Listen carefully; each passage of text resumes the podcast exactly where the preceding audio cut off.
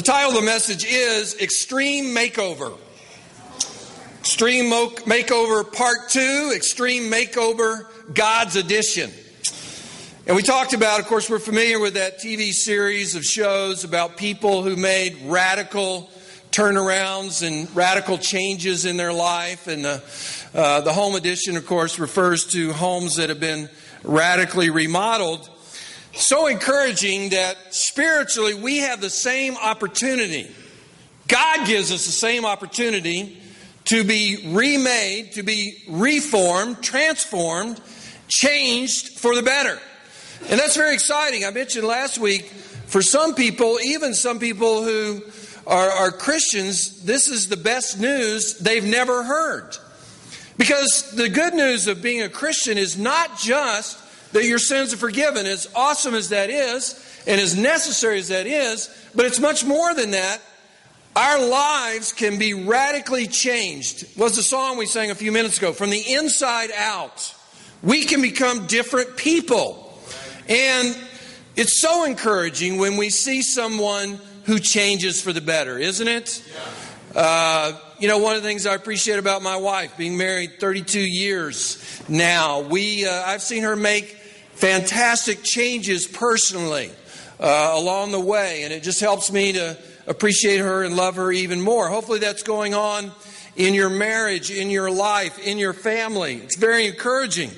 Is there something that you want to change this morning? Uh, if there is, and I hope there is, uh, because there's certainly something you need to change. I am just going to assume that of everybody here. If there's nothing that you need to change, this is not the church for you.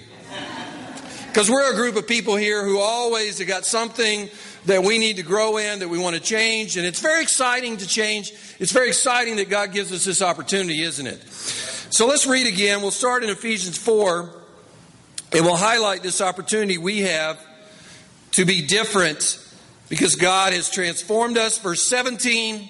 So I tell you this and insist on it in the Lord that you must no longer live as the Gentiles do in the futility of their thinking, they are darkened in their understanding and separated from the life of God because of the ignorance that is in them due to the hardening of their hearts, having lost all sensitivity, they have given themselves over to sensuality so as to indulge in every kind of impurity with a continual lust for more. We'll stop there just for a moment. Of course, this is Paul, the Christian missionary Paul writing to his friends at the church in Ephesus, people that he knows, people that he's been with for a long time in the past. He's known them for eight to ten years. And a lot of them he knows in that church came out of the, the world of that time. They had no understanding of who God is, or who God, the, the one true God at least. And many of them had very little, if any, moral standards, boundaries, understanding of right and wrong, etc. And so he's just reminding them hey, you've come out of that, don't go back there. That world, that life, you were on a path of destruction. There was nothing good about that life that you once lived. You have an opportunity for a new life now, right? So let's go on. Verse 20. You, however, did not come to know Christ that way. Surely you heard of him and were taught in him in accordance with the way of truth that is in Jesus. You were taught with regard to your former way of life to put off your old self, which is being corrupted by its deceitful desires, to be made new in the attitude of your minds, and to put on the new self, created to be like God in true righteousness and holiness. Did you see that last part there? He says, not only, it's not about what we've left behind, it's also about what we have now the opportunity to be made new. God has done something for us that we could not do for ourselves. We can have a new mind. We can have new desires. New is generally good, isn't it? We like new things. I like it when I get a new car. Now, if you know me, I haven't had one in a while. I like it when I get some new clothes, as long as Mary Kay goes out and buys them for me. Because I do not like shopping, but I do enjoy the new clothes, honey. So just keep going and getting them for me, okay? Father's Day is coming up. You know, I don't know why it occurred to me that I should mention that. It's next Sunday. Did you did you uh, did you uh, mothers know that? Did you children know that? It's next Sunday. Some of them are saying no. I'm so glad I brought it up. It would be terrible. It would be terrible not to honor appropriately your father next Sunday. And hopefully you'll get him something new. Yes. I like Father's Day. It's my favorite holiday of the year.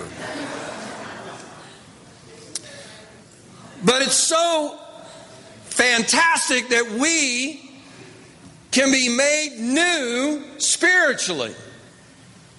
We don't have to be, not only do we not have to be guilty and tarnished by our sins of the past, we have the opportunity to start over to live a new life, a different life. It says here that we have been created, verse 24, to be like God.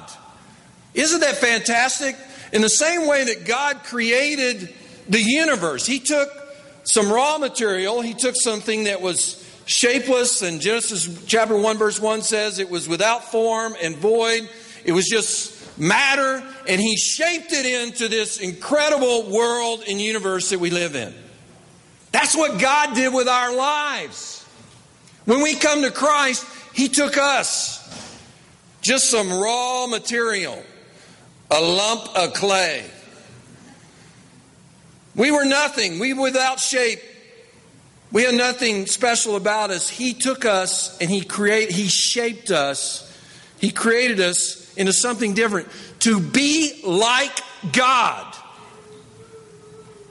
That's pretty fantastic. That's way different than who you used to be. Can we all agree on that? Those of us that decide to follow Jesus, who are we before we decide to follow Jesus? Not like God. Maybe in some ways, but not characteristically, not as a pattern, not as a rule, not as a way of life. Now we have the opportunity, by the power of God, to be like God. Perhaps it is the best news you have never heard.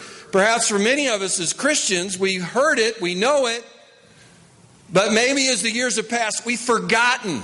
Do you realize no matter how many years you've been in the faith, 10 years, 20 years, 30 years, you still have the same opportunity to change, to be transformed. You know, I gave several illustrations last week that I will uh, not return to this week, especially not the picture of Mary Kay and I on our honeymoon. But it also reminds me of. Uh, a movie series that a lot of us are familiar with, Transformers. Yes, the, the is that a Marvel comic, Marlon? No, it is not. And so therefore, you, you like the Marvel comics, right? So you're not so excited about Transformers, but you are. More, yeah, yeah, okay. So if you know anything about, it, I think they've had like four of these Transformers, right? In these, what looks like initially to be these ordinary cars transform into war machines. And in the same way, God takes us in all of our ordinariness. Uh, I'm sure that's not a word, but hopefully it communicated something, right? In all of our ordinariness. It's like that car, he took it and he transforms us into a mighty powerful entity, a life force which is able to change and be different and do different things, and perhaps, as a, in that sense, uh, fight a spiritual war against the, the parts of our character that have plagued us for years and sins that have perhaps dominated us for years, and to really become a different person, to be like God. Pretty awesome. So let's go on and let's read the rest of the chapter because that's where we're going to finish up today. And now, the Christian missionary Paul is going to give some specifics about this new life, and he's going to compare it to the old life. So now it's going to get very practical, it's going to get very real. You know, we are the Lifeway Church. What does that mean? Real life, God's way. So this is real life stuff here. Now I'm going to read it, and then we're going to have a bit of a discussion here with the uh, the whole group. What do you notice about uh, these things that, uh, sort of, as you look at this whole list of things that Paul grew, what are some of the things that you notice that we can learn as we read through this together? Let's, uh, let's read and then we'll talk about it. Verse 25 Therefore, each of you must put off falsehood and speak truthfully to his neighbor, for we are all members of one body. In your anger, do not sin. Do not let the sun go down while you're still angry, and do not give the devil a foothold. He who has been stealing must steal no longer, but must work, doing something useful with his own hands, that he may have something to share with those in need. Do not let any unwholesome talk come out of your mouths, but only what is helpful for building others up according to their needs that it may benefit those who listen.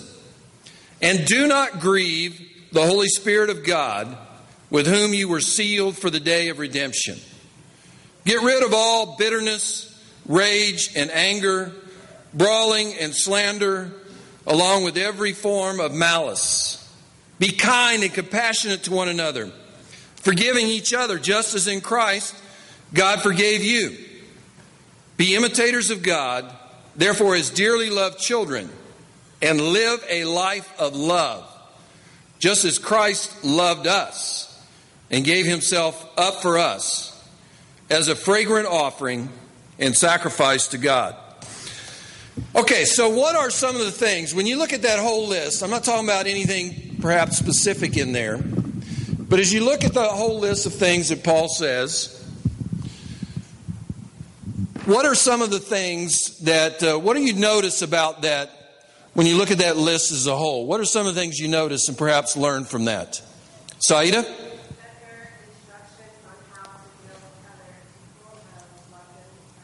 Exactly.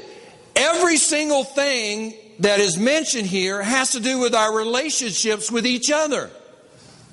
Now, this is not an exhaustive list of everything that describes somebody who's living for Christ and who's living for God. But a good place to start is how we treat each other. Our relationships. What did what does the Bible say? The first and greatest commandment is to love the Lord your God with all your heart, mind, soul, and strength. The second is like it, love your neighbor as yourself. One of the ways that you show that you love God is by how you love your neighbor, how you love one another.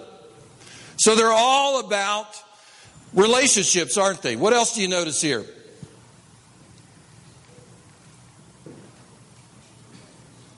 We can be here all, we can stand here all day. Adam?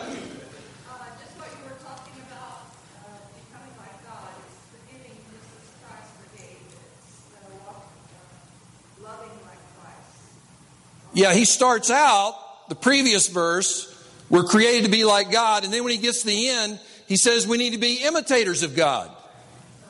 Because now, because we've been empowered by God, we have the ability to actually imitate God.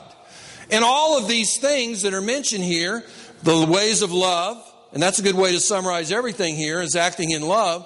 The ways of love, the ways of loving another, are all the characteristics of what we learn from God, and these are all ways that we can be like God. Okay, what else do you notice about this list? Rob? What comes out of your mouth is important. A lot of these things relate to the tongue, the things that we say or that we don't say. Sean? In all your ways, acknowledge Him. Does it say that in there?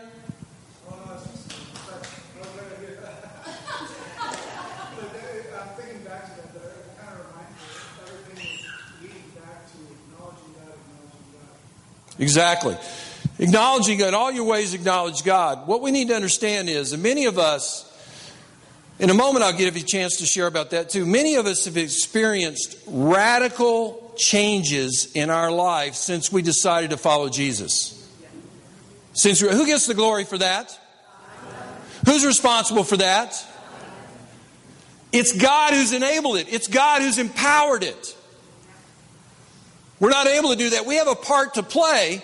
He doesn't work against our will, but when we decide we want to be that way, once we once we're in Christ, the potential that we have for how we can grow and change is really unlimited spiritually. Who gets the glory for that? God does. He's doing something for us that we could not explain or that we could never imagine or be on our own. Anything else you notice about that list here? Erica?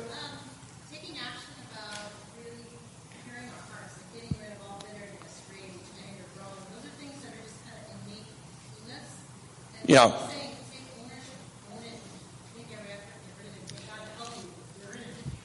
Take ownership of all the bad stuff. Great. Get it out.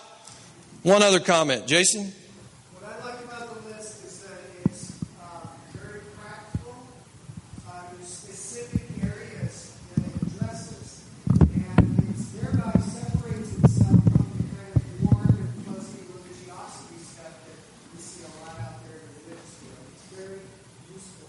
Great. It's very practical. In fact, if you just take these things, and this is not an exhaustive list, and there are other lists that are similar to this in other parts of the New Testament, other parts of the Bible. But even just this little short list of things, it really is saying here's how you know who really is a Christian and who really isn't. It can be confusing, isn't it? People claiming to follow Christ, people claiming to be believers, people claiming to be Christians.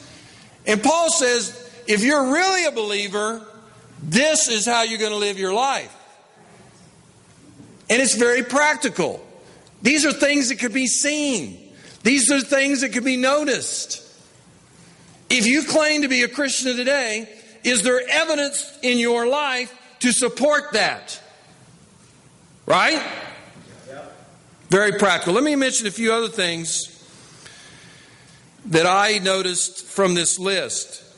For every negative, there is a matching positive. Did you notice that? That's important to understand because some people think that being a Christian is about things that you don't do. But it's much more than that. It's about getting out. Yeah, it's about getting out of your life the stuff that's ruining your life anyway, the stuff that's Uh, you know, hurting your quality of life, but it's also about what you do to replace that.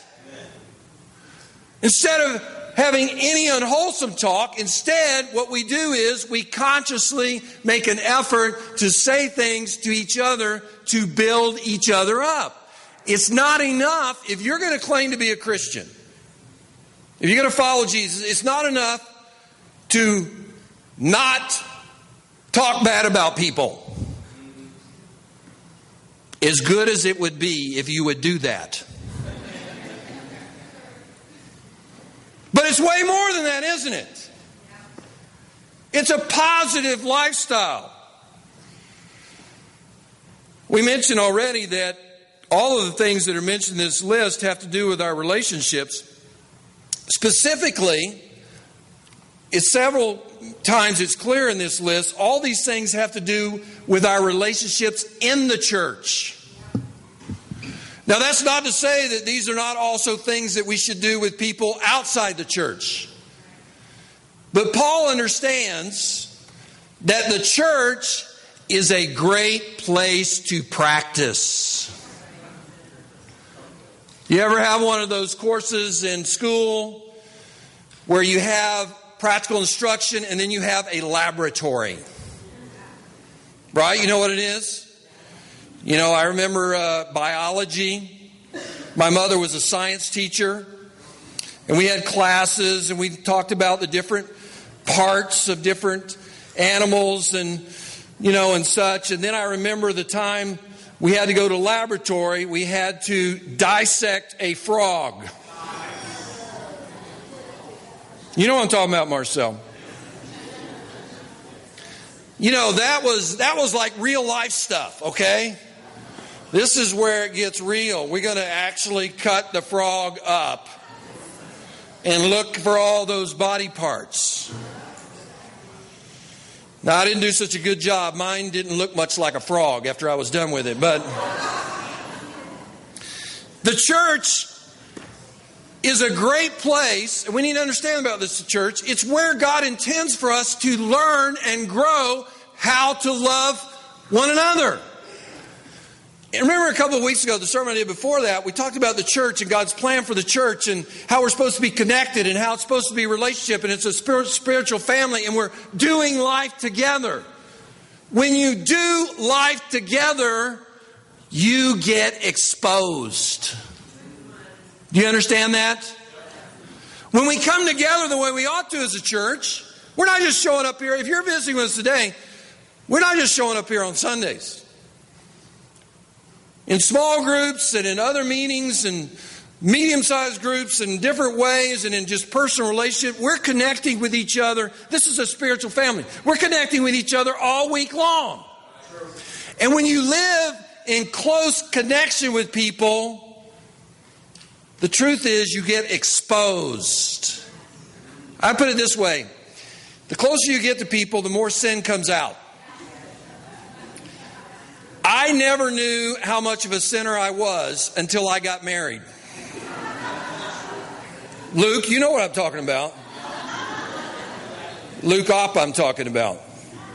Yeah, you know. You're laughing because you know. You know what I'm talking about. I had been a Christian already.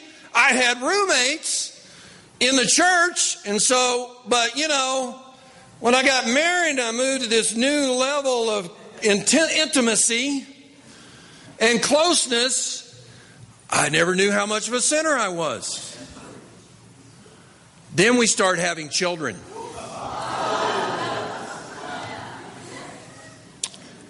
Joseph, my second son, is here. After we got Joseph, I found out what a sinner I was. No, but relationships, they expose you. And this is Instead of resenting this, we need to appreciate the opportunity. And let me mention a couple other things I noticed about this list. None of these things that are mentioned here are optional for Christians. Look at the language here. Each of you must put off falsehood. Verse 28 Who has been stealing must steal no longer.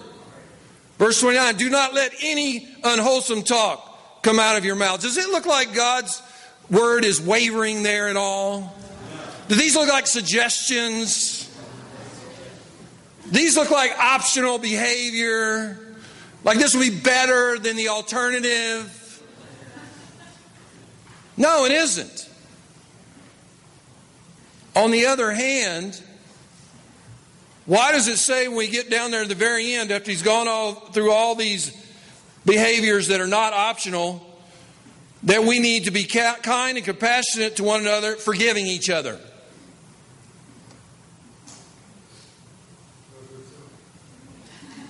Because we're sinners.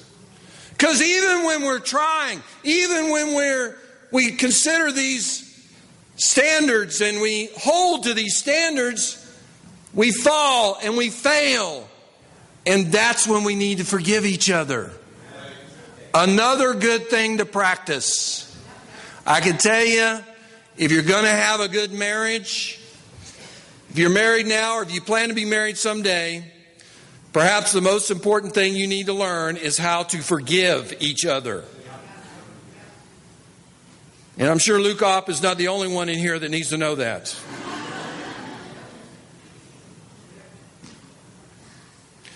No, but here's the important it's both. These things that are talked about, these specifics, these need to be standards that we hold to and expectations that we have for ourselves that we relentlessly pursue and will not let go of. At the same time, relationally, we fail each other, right? What do we do? We forgive. Some of you may not know what I'm speaking of, but I'll speak to those who know. Several weeks ago, we had a brother, a much loved brother, and his wife, Marty Woot, and his wife, Kathy, who came. In some ways, it doesn't matter if you know the history, you don't have the history, but 10 years ago, they left our church.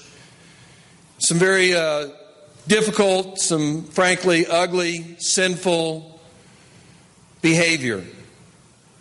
Something that hurt a lot of us in here quite a bit.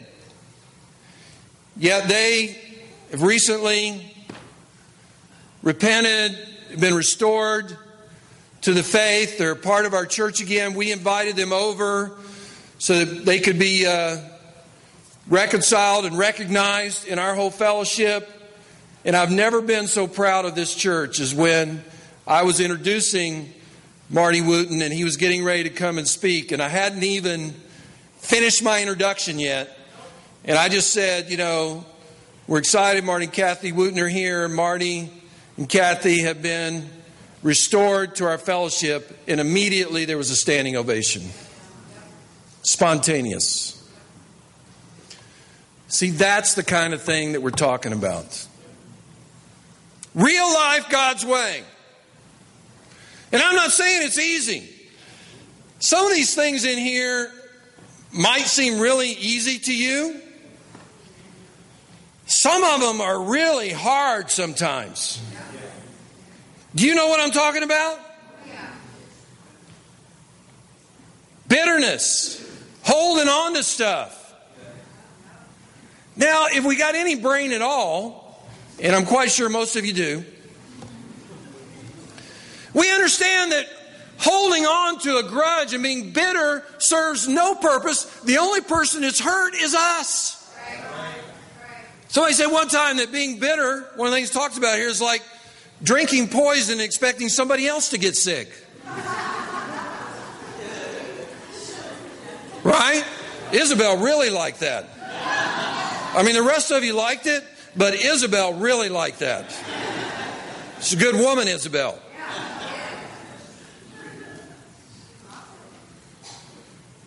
But God gives us the opportunity, He gives us plenty of practice to purge our souls, to change.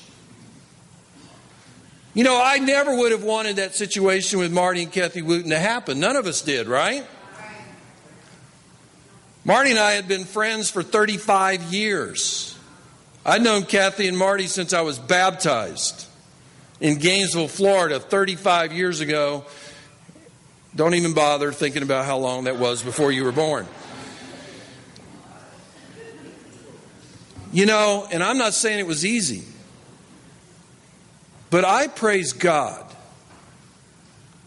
that God could work in my heart and change me from the inside out so that even in the most painful personal circumstance that I can ever remember in my entire life, I could be free of any bitterness or grudge. Who gets the glory for that? God does.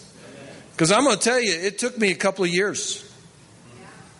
I'm not proud of that. This is just real life, God's way, okay? This is me being honest. I'm not saying, I, I, you know, it took me a while. It took me a little longer than it maybe should have. I had to do a lot of struggling. I had to do a lot of praying. I had to do a lot of reading in my Bible. I still remember when Tom McCurry doesn't even know the, realize the impact he had. He showed me that scripture where Jesus said you're supposed to love and forgive your enemies. I go, Well, Tom, I knew that was in there, but you didn't have to show that to me. it was really unnecessary. But it was necessary. I had to give God a chance to do something in my heart. You know, a lot of you know this already, but I'll share one of the things that mentioned here is this in your anger, do not sin. I've had a problem with anger since before I became a Christian and then continuing into my Christian life. Now, praise God, because God works, I have less of a challenge with that than I ever have. God has helped me to grow and to change. Some of you don't have any, you know, yet anger is not an issue for you. Others of you are just like me. You got an anger problem. Sometimes people ask me, well, how did that how did that happen? How were I think once I got serious about anger, it was as simple as this. And pardon me if I've shared this before, but I'll share it with you again as an illustration of how God can work in our life. I just went through the Proverbs and I wrote down by hand every scripture that I could find in the Proverbs, just the book of Proverbs, about anger and what it is and how God feels about it and what it does to you and what it does to other people. I just wrote every scripture about anger I could find. It took me three, three pages of notes of Proverbs. And every day for more than a year, I would start out my time, personal time with God, reading through every one of those scriptures about anger. And I would start my prayers saying, God, I see what you're calling me to be. Empower me, enable me, change me to be somebody different. And you know, He's done that. Again, I'm not perfect, but I can tell you, my wife, my children will tell you that it's different than it used to be. You can take anything in your life that needs to change, that God wants to change, you to change. And if you just simply focus on it, you, you read scriptures about it, you set your mind, you fill your mind, you fill your heart, you fill your soul by, by study of the word, by prayer, and you just wait and it doesn't happen overnight, and it doesn't happen in one day, and it may not happen in one week, and it may not happen over several months, but over time you're going to change. You're going to be different. Do not limit the power of God. You know, I was going to have some more discussion, but we don't have time for that. Ah. Uh, sorry. Who was that that was so disappointed? You wanted to share, didn't you, Maria? You wanted to be you wanted to participate, didn't you? You could have raised your hand earlier.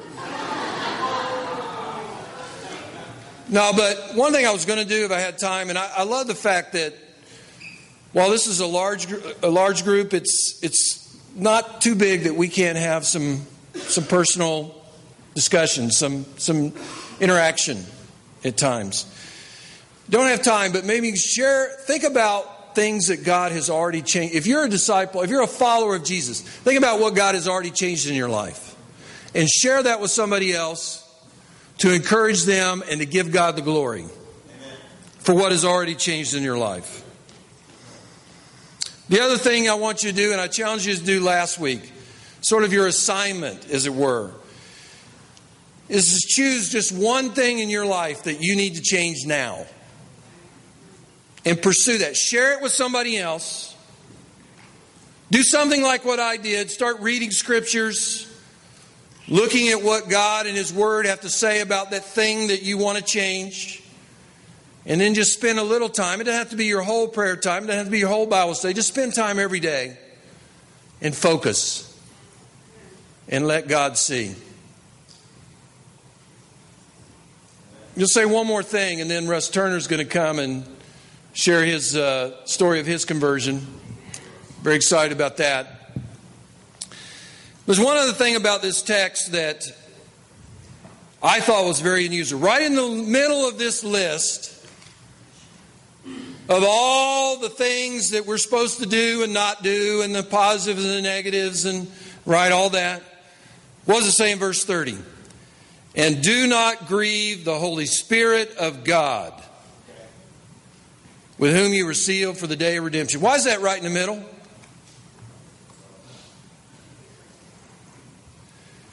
It's to remind us First of all, that the reason that we can change is because the Holy Spirit, for those of you who are followers of Christ, the Holy Spirit, God Himself lives inside of us.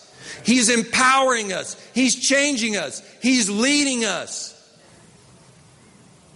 The Holy Spirit, God Himself, living in us, working in us, is the source of this change. But the other thing that I think is so powerful, and I know, I suppose I've read this for many years, but it never hit me the same way. Paul writes, Do not grieve the Holy Spirit. You know, when we disobey God and we fall short of God's plan for our life, I think Perhaps you're like me. I most of the time I just assume that God is mad at me. And certainly God is capable of anger just like we are. And anger is not anger itself is not necessarily sin. It's what you deal how you deal with it. That's why I said earlier in your anger do not sin.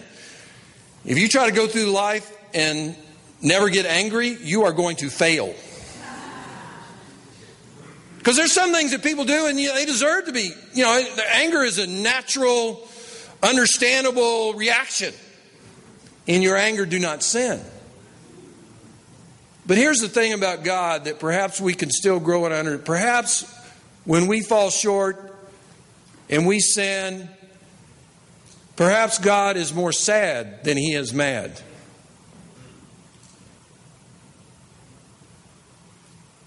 You know, we know, I think a lot of us know what it's like to grieve. We've lost a loved one. Some of you have lost a parent, a mom, a dad, even a husband or a wife, even a child. Dear friends, I've lost several dear friends this year. My best friend from high school died last Saturday of cancer. Grieving is intense.